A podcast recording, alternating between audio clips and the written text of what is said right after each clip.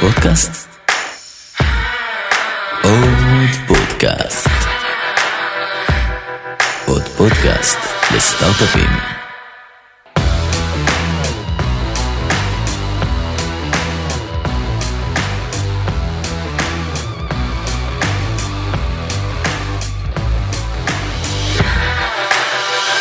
היי מירב, מה נשמע? מעולה, מה העניינים?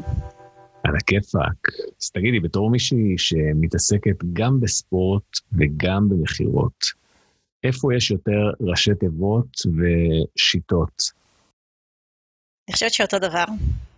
זה כמות השיטות אה, שממציאים אה, במכירות וראשי התיבות אה, היא משתווה לכל מה שממציאים בספורט, ואם מחר ימציאו שיטה חדשה, וכדומה.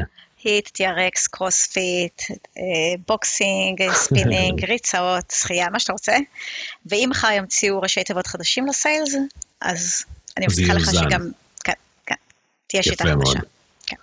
טוב, מה את אומרת? בואי נתחיל. בוא נתחיל, יאללה. לך על זה. אז אתם מאזינים למורידי הגשם, פודקאסט שמפגיש אתכם בצורה בלתי אמצעית עם מנהלי המכירות המובילים בישראל, אותם rainmakers מאחורי סיפורי ההצלחה הגדולים.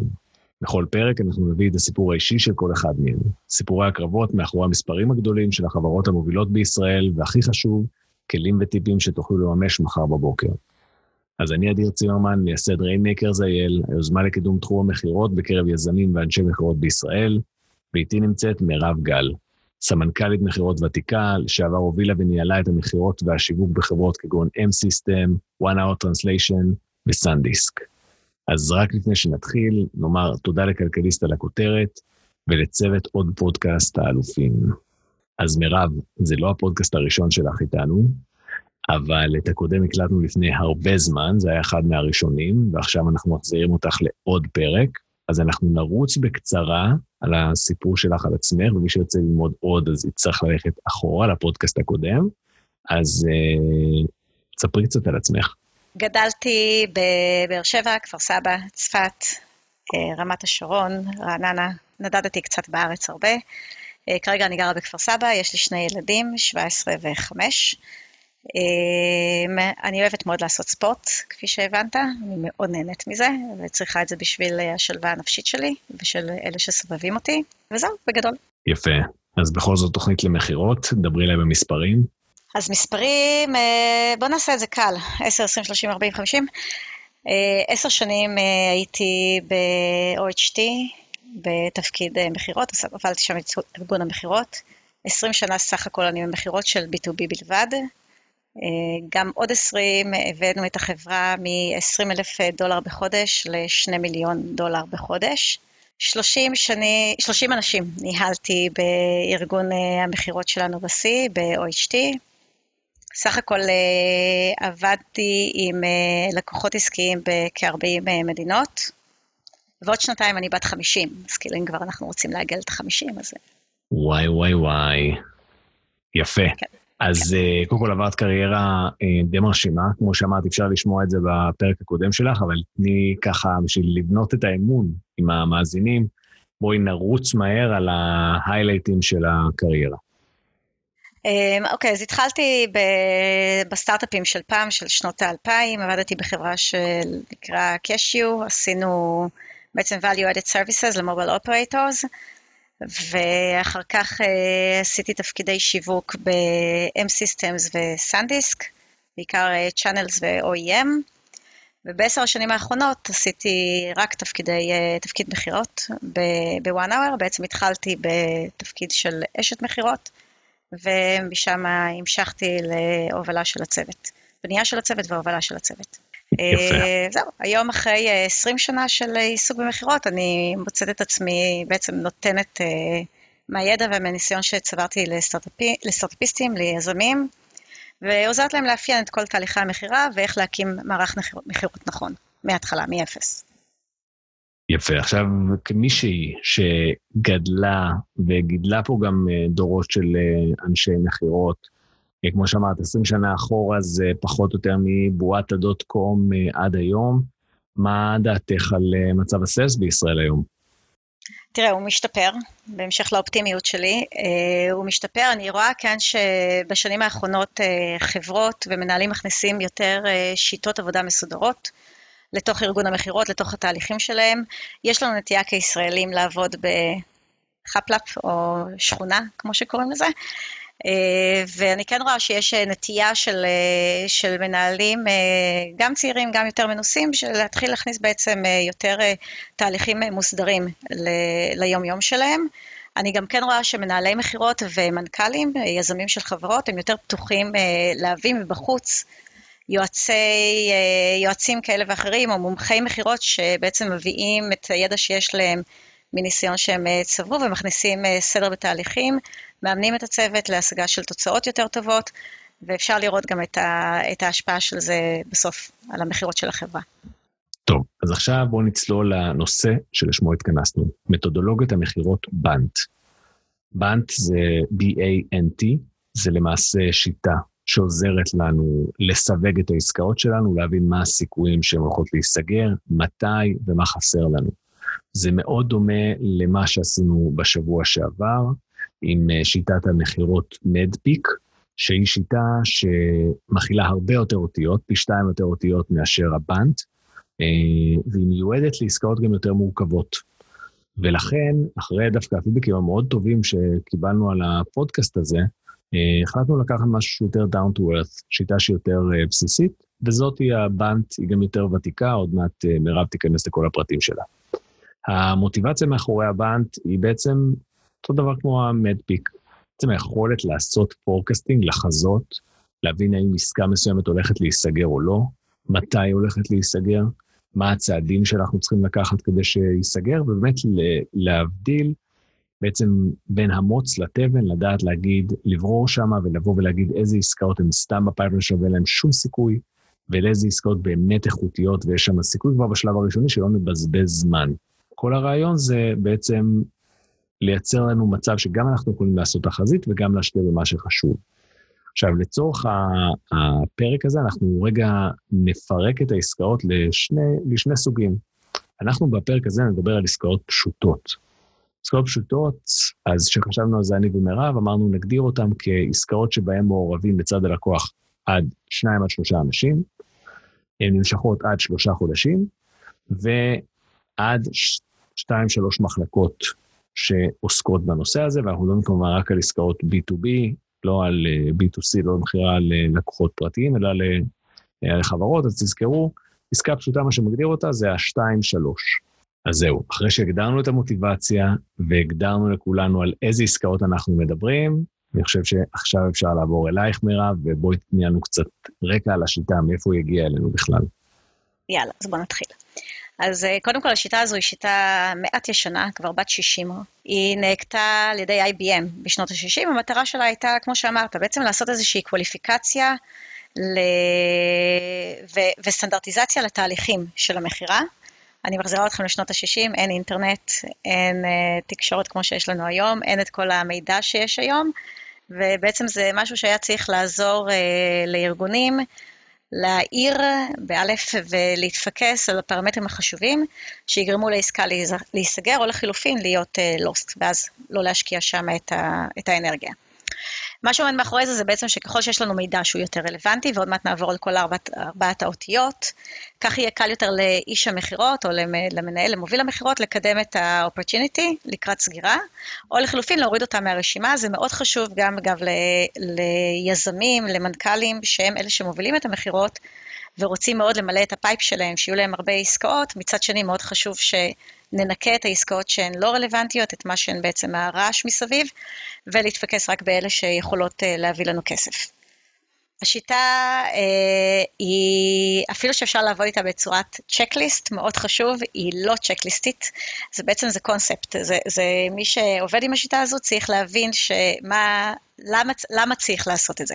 הסיבה ל, ל, לשימוש אה, של, בשיטה בכלל, זה, בשביל, זה כל שיטה אגב שהיא, לא בהכרח הקב"נט, זה כדי שיהיה לנו סדר בעבודה וכדי שיהיה לנו תהליך של קווליפיקציה שהוא יעיל והוא נכון. כשלא עובדים מסודר, כשלא עובדים לפי איזשהו פרוסס, זה לא משנה במה, באיזה שלב של מכירות, זה לא משנה גם איזה סוג של מכירות אתה עושה, אז נוצר בלאגן ונוצר הרבה זבל בתוך המערכת, יש דאטה שלא עובר נכון, ולשם כך אה, בעצם אה, באה השיטה הזו וכל שיטה אחרת. אנחנו רוצים לוודא שצוות המכירות שלנו עובד על אה, הזדמנויות אמיתיות בתוך כל ה buying cycle שלהם, ושלא, בעצם לא ממלא את ה pipe שלו בהזדמנויות שהן לא רלוונטיות. ולכן אנחנו בעצם עושים את כל שלב ה-qualification הזה. ובודקים איפה אנחנו יכולים להביא כסף לארגון בצורה מיידית, בהתאם ל-life cycle של המכירה.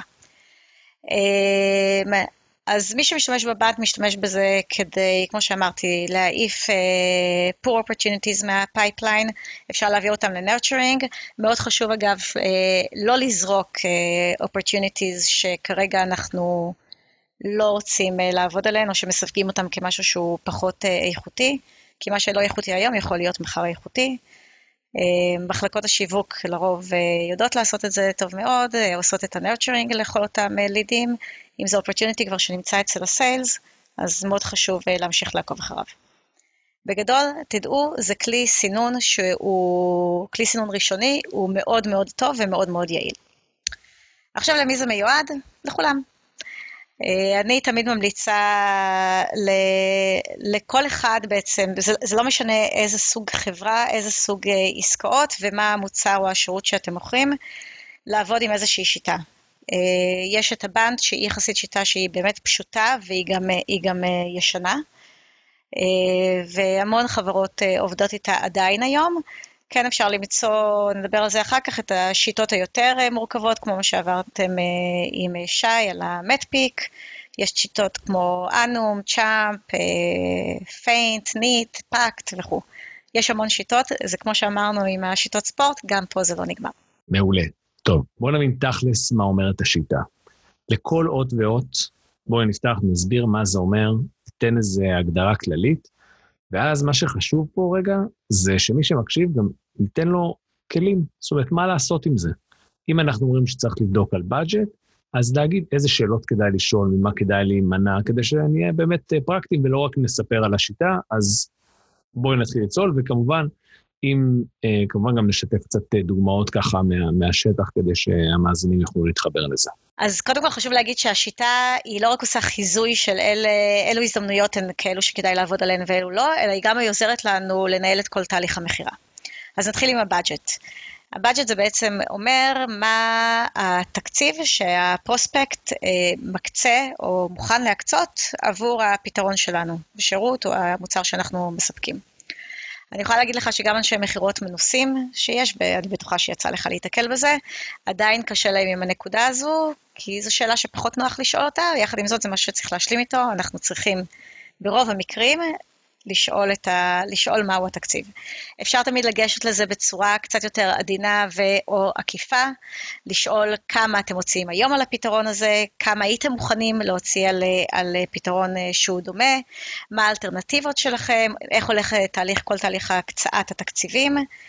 אה, מאיזה מחלקה יוצא התקציב, כמה יעלה לכם אם לא תפתרו את זה, שזו גם כן נקודה מאוד חשובה של בעצם להגיע לתקציב uh, מסביב, מהדלת האחורית, ואפילו גם להגיע למה ה-ROI שאתה מצפה לראות. יש מקרים שאתה יכול לראות שגם אם לא היה לי בדג'ט, אבל אני מראה לך שאתה יכול לחסוך בצורה חד משמעית, אתה יכול לחסוך uh, אחוזים גבוהים מכל התהליך שלך, אז זה, זה מאוד, מראה, מאוד מהר מראה לנו למה אנחנו, כדאי לנו כן להקצות לזה את הבאג'ט. מה שאני ממליצה לאנשי מכירות, מנהלי מכירות, כל מי שמנהל את תהליך המכירה, זה מראש להכין רשימה של שאלות ממש בתוך חלק מהסקריפט. רשימה של השאלות עם כל מיני וריאציות. כדי שתוכלו, כמובן לא משתמשים בכולן, אבל לכל אחד מהסעיפים, כדאי שיהיה לכם משהו שאתם יכולים אה, להוציא בשלוף. אני אתן לכם דוגמה של איפה, איך, איך אפשר כן לעשות הערכות תקציב, כמובן שלא תמיד ניתן לעשות את זה. הייתה חברת משחקים סינית אה, מאוד מאוד מאוד גדולה, שביקרנו אותה לפני כמה שנים. אנחנו ידענו שהם אה, נוהגים לתרגם את המשחקים שלהם מ-day one, מהרגע שהם בעצם עושים להם ריליס. אה, או מהרגע שהגרסה הסינית יוצאת לאוויר, וידענו שהם הולכים לתרגם את זה תמיד ל-X שפות.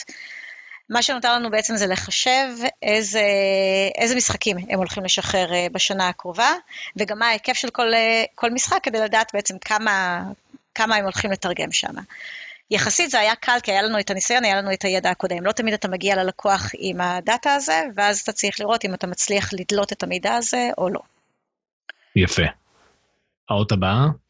האות הבאה, authority. בעצם אנחנו רוצים uh, לדעת מי ה-decision maker של, uh, שהולך לקבל את ההחלטה, והאם הבן אדם שאיתו אנחנו מדברים הוא באמת ה-decision maker, או שיכול להיות שהוא או בורג קטן יותר במערכת, יכול להיות שהוא גם רק אינפלואנסר, לא ניכנס עכשיו לכל הפרופילים של, של האנשים, אבל מה שחשוב לנו לדעת זה האם הבן אדם שאנחנו מדברים איתו, הוא זה שבסופו של דבר הולך לקבל את ההחלטה של כן לחתום או לא לחתום על העסקה. גם פה לא צריך לשאול את השאלה בצורה ישירה, האם אתה מקבל את ההחלטה או הבוס שלך, יש כאלה שגם שואלים את זה בצורה כזו. אה, אפשר לשאול, קודם כל להתחיל עם שאלות אישיות. הרבה, אגב, אה, גם SDRים, גם אנשי סיילס, עושים את זה, שואלים קודם כל את הבן אדם מי הוא, מה הוא עושה בחברה, מה האתגרים היומיומיים שלו, קצת לספר על תהליך קבלת ההחלטות, ולהכיר את הלקוח תוך כדי כך, כדי לראות איפה הוא עומד בתוך, אה, בתוך כל התהליך ובתוך כל ה, ה, היחידה של מי מקבל את ההחלטות.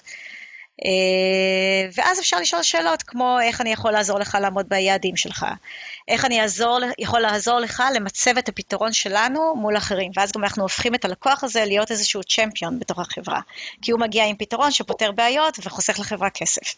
זה גם מאוד חשוב, פסיכולוגיה קצת של, אה, של מכירות, אבל זה גם נקודה ש, שדרכה אפשר להגיע ל-decision maker.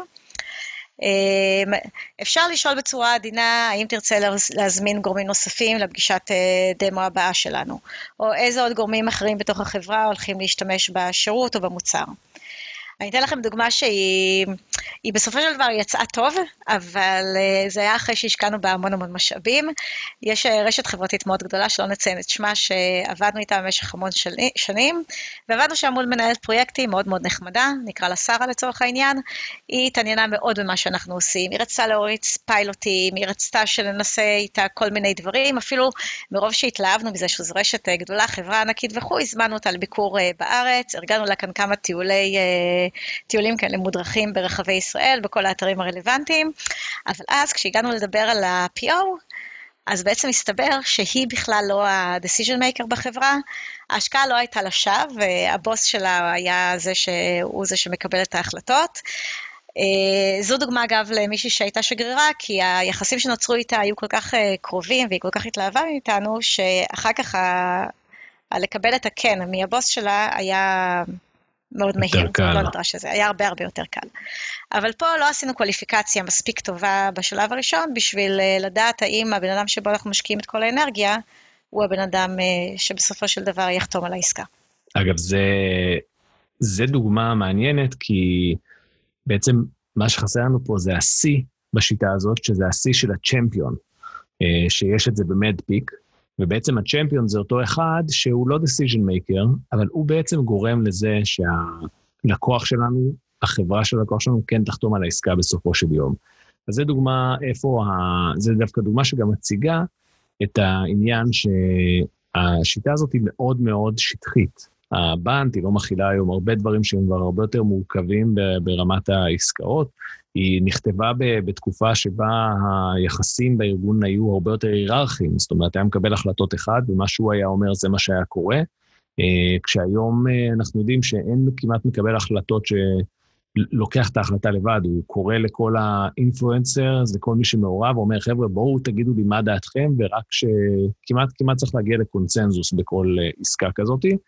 אז שוב, זה בדיוק, אנחנו עכשיו על הקו, על קו התפר שאנחנו נדבר, ניגע בו בהמשך, של איפה השיטה הזאת צריכה קצת מודיפיקציות לעולם שלנו היום, אה, אבל עדיין בהחלט חשוב כל הזמן להיות עם העיניים על מי יש לו את ה-authority, יש לו את הסמכות, מי הוא ה-decision maker, כדי שבאמת לא נבזבז את הזמן שלנו במקומות אחרים, או אם אנחנו מבזבזים את הזמן שלנו במקומות אחרים, לפחות נדע למה אנחנו עושים את זה ומה המטרה שלנו בסוף בעניין הזה. אגב, בעסקאות אה, באמת רואים שההיררכיה אה, הופכת להיות יותר שטוחה, ויש בעצם מקבלי החלטות שהם אה, מקבילים אחד לשני. זאת אומרת, זה יכול להיות המחלקה הפיננסית יחד עם ה marketing, יחד עם ה-DevOps, זה יכולות להיות כמה יחידות בתוך הארגון שמקבלות את ההחלטה אם לקחת את המוצר, את השירות, או שלא. וכמו שאמרת, לא רק הדמות אחת סמכותית שהיא אומרת את הכן או את הלא. יפה.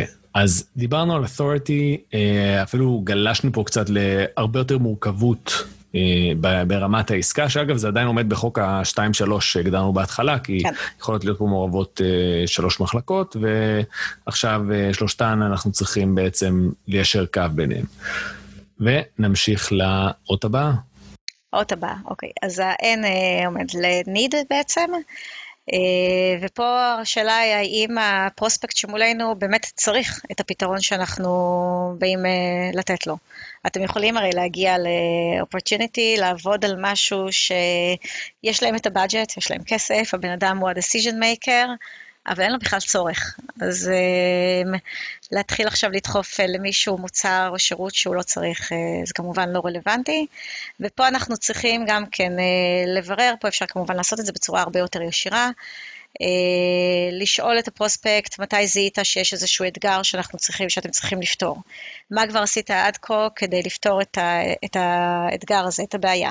כמה חשוב לך להביא את הפתרון הזה לתוך הארגון. ושוב, להפוך את הפרוספקט לאיזשהו שגריר בתוך, אה, בתוך הארגון שלו. אה, האם זה כן נמצא בראש סדר העדיפויות שלך, או לא נמצא בראש סדר העדיפויות שלך? בהרבה מקרים הלקוח יודע מה, מה הצורך שלו. אה, אני אתן לך דוגמה של אותה רשת, אותה רשת חברתית עליה דיברנו, שבהתחלה היה לה צורך מאוד מוגדר לצורך העניין. הם באו אלינו עם הצורך שלהם, של מה הם רוצים לתרגם, להריץ עליו אה, איזשהו אימון של ה machine, ואחר כך, אה, כשהתחילו היחסים יותר אה, להיבנות, הבנו שבעצם הצורך שלהם הוא הרבה יותר ממה שהם חושבים שהצורך שלהם. ו, ואם הם באו בהתחלה עם עשר שפות, בעצם הצטבר לימים שהם צריכים 80 שפות. רק זה משהו שהם לא ידעו להגדיר אותו בצורה מדויקת. כאן זה גם חלק מהתפקיד של ה-account executive, של ה-customer success, של מי שבעצם לוקח את המושכות לדעת ולזהות האם יש צרכים נוספים שהלקוח לא, לא עלה עליהם, לא, לא שם עליהם דגש. יפה. והאות האחרונה?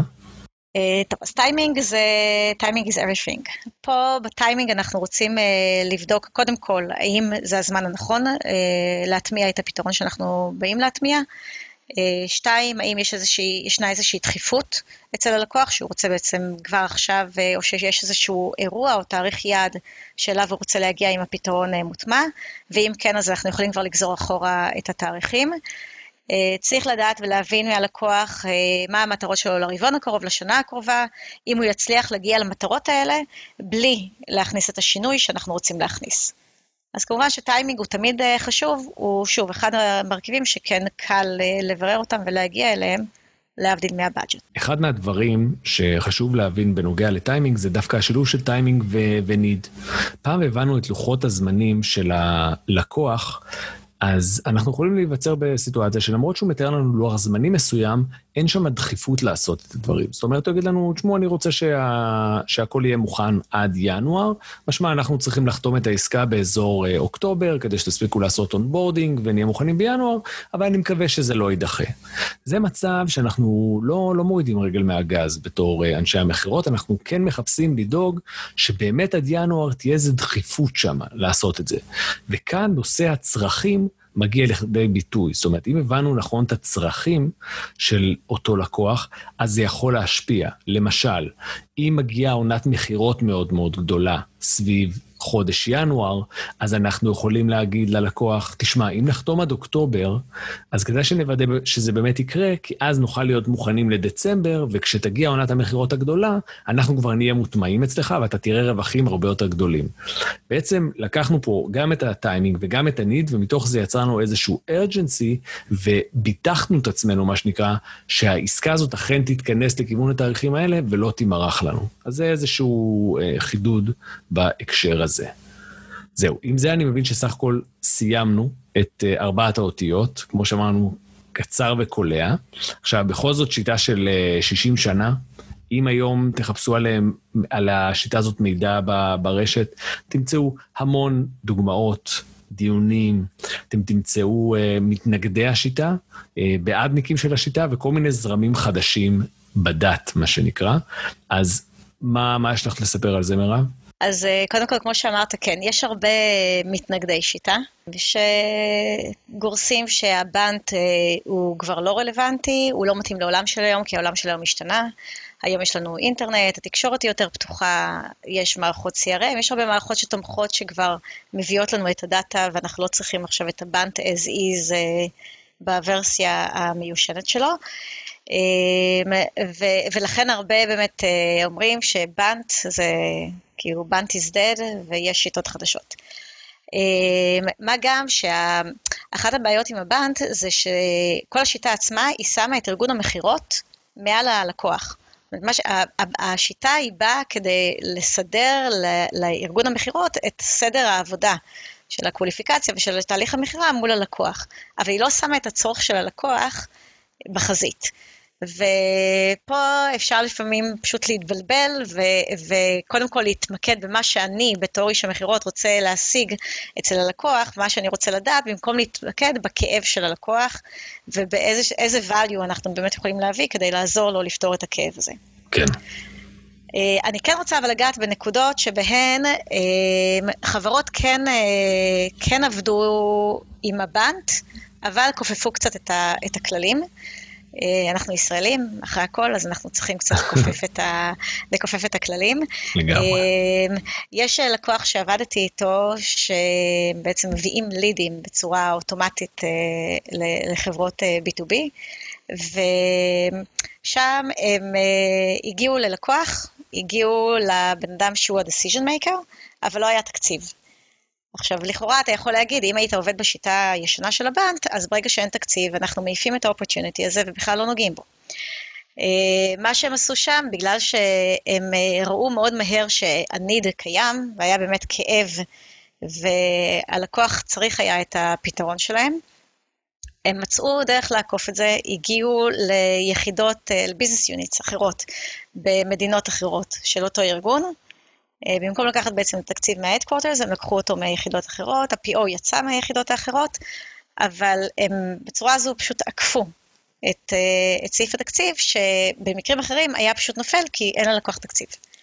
אז זו נקודה שכן חשוב, כן חשוב לזכור, חשוב שתהיה את הגמישות המחשבתית הזו, כשאנחנו באים אה, לברר אה, האם יש לנו את אה, אחת מהאותיות, וגם כשהתשובה היא לא, בואו נראה איך אנחנו יכולים אה, כן בכל זאת לעקוף את זה. כן. אמ, אז זו, זו, דוגמה, זו דוגמה אחת, ש, שאגב, גם ה, אותו בן אדם שלא היה לו את התקציב, ואחר כך אה, מצא את התקציב מהיחידות האחרות, גם באותו, באותו שלב, באותו מהלך, גם מוכתר כאיזשהו צ'מפיון של, ה, של החברה. כי הוא הביא פתרון שבצורה חד משמעית ומיידית, היא הגדילה את ההכנסות שלהם. דבר נוסף שהוא גם אה, מאוד חשוב, ואני חושבת שזה גם מה שהשתנה מהעולם של פעם לעולם של היום, זה בעצם ה-priority over budget. זאת אומרת, הרבה פעמים יש דברים שאין להם את התקציב, כי הוא לא תוקצב בתחילת השנה, אבל זה משהו שהוא כבר לא nice to have או need to have, זה משהו שהוא must have.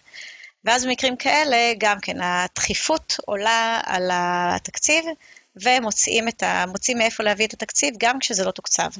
זו גם נקודה שכן כדאי, אה, כן כדאי לזכור אותה. יפה. Uh, לגבי עניין ה-authority, נגענו בזה מקודם, uh, שוב, כיוון שזה לא בן אדם אחד שמקבל את ההחלטות, גם כשמדובר בעסקאות פשוטות, גם כשזה עסקאות של 2-3 מחלקות, 2-3 אנשים, שלושה חודשים, עדיין uh, יכול להיות שיש כמה גורמים בתוך הארגון שהם אלה שאחראים על קבלת ההחלטות, ולכן גם אם אתה מגיע לא בהכרח למישהו ה-decision maker, יכול להיות שאחד, הוא יפתח לך את הדלת, אה, ושתיים, הוא כן יוביל אותך בסופו של דבר לעוד בן אדם שהוא עוזר יחד לו לקבל את ההחלטה.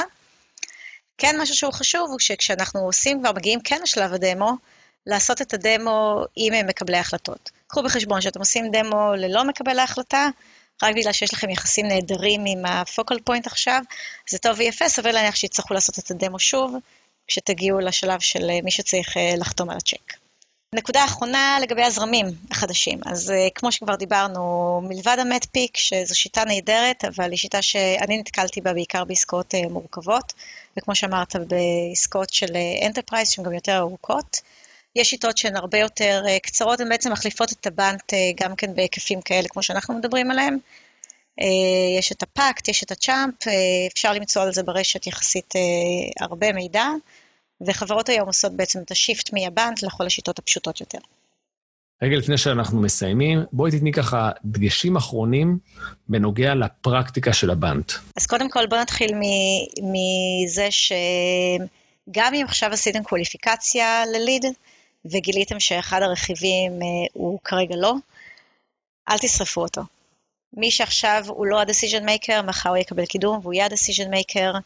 אה, גם אם הניד היום לא קיים, זמנים משתנים, כפי שאנחנו רואים אה, גם עכשיו בימי הקורונה, כמה דברים השתנו, ופתאום הניד הופך להיות משהו שלא חשבנו שהוא יהיה. אז תמיד חשוב אה, כן לשמור, לשמור על הקשר, וכן לשמור, בעצם להמשיך to nurture the lead, עד שהוא יתבשל לכדי עסקה רלוונטית. ודבר מאוד מאוד חשוב, שאני יודעת שגם דיברתי על זה בפודקאסט הקודם, אני אציין את זה שוב, תכניסו את הכל לתוך ה-CRM. אני כבר נתקלתי במצבים שבהם אה, המנכ"ל התחיל עכשיו אה, דיון עם, אה, עם לקוח פוטנציאלי, הוא עבר על הבנד, גם אם הוא עבר על זה בעל פה, כי אנחנו ישראלים ולא עשינו את זה בצורה מסודרת, אבל זה אצלו בראש, הוא יודע בראש מתי הטיימינג, והוא יודע פחות או יותר אם הוא ה-decision maker או לא, ו- ואם יש לו את הצורך ומה התקציב. זה לא קיים ב-CRM. מחר כשיגיע איש מכירות, או לחילופין, כשה-SDR יעביר את זה ל-Account Executive, כשה-Account Executive יעביר את זה ל-Customer Success, חשוב שהדאטה הזה יהיה מתועד. אז זה לא משנה איזה שיטה, עם איזה שיטה אתם עובדים, עם בנט, מטפיק וכל דבר אחר, תכניסו את זה לתוך ה-CRM. יפה. טוב, אז זמננו תם, אני ארוץ זריז על הדברים שדיברנו עליהם. בגדול, שיטת בנט, שיטה יותר פשוטה לניתוח עסקאות. דיברנו על כל המרכיבים שלה, של budget, של authority, סמכות, של need, הצרכים ועל טיימינג. נגענו בנקודות של איך תכלס לעשות את זה, מה לשאול, איך, איך אנחנו מממשים אותה בפועל. נגענו גם בכל מיני סוגיות שעולות בכל אחד מהם, כי זה לא הכל חלק. אחרי זה התחלנו לנתח קצת את הזרמים החדשים של השיטה ועל למה היא כן עובדת או לא עובדת, וסיימנו בכמה דגשים מרכזיים. אז מירב, כל מה שנשאר זה לתת לך את הזמן שלך, לתת את המסר לאומה בתחום הסיילס. מסר לאומה. טוב, אז בואו בוא נמשיך עם הקו, עם קו הבנט. Uh, אני חושבת שמאוד חשוב היום לכל מי שהוא או מנכ"ל או יזם או מנהל ארגון המכירות, להחליט על איזשהו מודל שמתאים לו. אגב, זה יכול להיות גם uh, מיקס uh, שהוא עושה מכמה מודלים ולוקח את מה שרלוונטי לו, ובעצם בונה איזשהו תהליך שמתאים לתהליך המכירה שלו, שמתאים לארגון שלו, ולהטמיע את זה ולהתחיל לרוץ עם זה. אפשר כמובן לעשות כל תקופה איזשהו sanity check, לראות אם זה עובד או לא עובד, ולעשות uh, שיפור uh, תוך כדי, אבל כן חשוב להיצמד לאיזושהי שיטה, להיצמד למספרים ולעשות לזה כמובן מדידה לאורך הזמן, לראות מה עובד ומה לא עובד. Uh, קחו בחשבון שמודל שמתאים לכם היום יכול להיות שמחר לא יתאים, ראו ערך בנט, שפעם התאים, אחר כך הוא כבר לא מתאים. מה שלא יהיה, בכל מקרה כדאי להיצמד למתודולוגיה שבחרתם, להקפיד שכל התהליכים שאתם בונים, זאת אומרת, כל תהליכי המכירה, מהשלב הראשון עד השלב של סגירת העסקה, הם תהליכים שנצמדים לשיטה שבה בחרתם. תקפידו שהמערכות שלכם תומכות בהכל. אה, כמו שאמרתי, תטמיעו את זה בתוך ה-CRM, והכי חשוב זה שהצוות שלכם יהיה מיושר. אז שזו לא תהיה שיטה שאצלכם יש בראש, כן, אני צריך לעבוד לפי השיטה הזו, אבל הצוות בעצם לא יודע בכלל מה, מה הראשי תיבות ומה אתם מדברים. חשוב מאוד שהצוות uh, ידע במה מדובר, שהוא יהיה מיושר עם זה, כדי שתגיעו למימוש uh, מקסימלי ואופטימלי.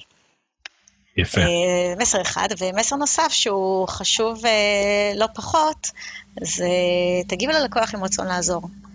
אל תהיו יבשים אה, ויותר מדי אה, לפי הספר של אני בא עכשיו למכור לך, לבוא עם איזשהו פיץ' אה, של מה שלימדו אתכם פעם ולנסות לדחוף את המוצר. תבואו קודם כל, תנסו להבין מה הלקוח צריך, איפה כואב לו, אל תבואו למכור, תבואו לתת איזשהו value. אנחנו יכולים לדבר שעות על דוגמאות של מקומות שבאנו לעזור ללקוח, ובכלל בלי רצון למכור מיד ועכשיו. ולימים מסתבר שזה עזר, והלקוח בסוף כן קנה את הפתרון שלנו. אז זה מסר כללי. יפה.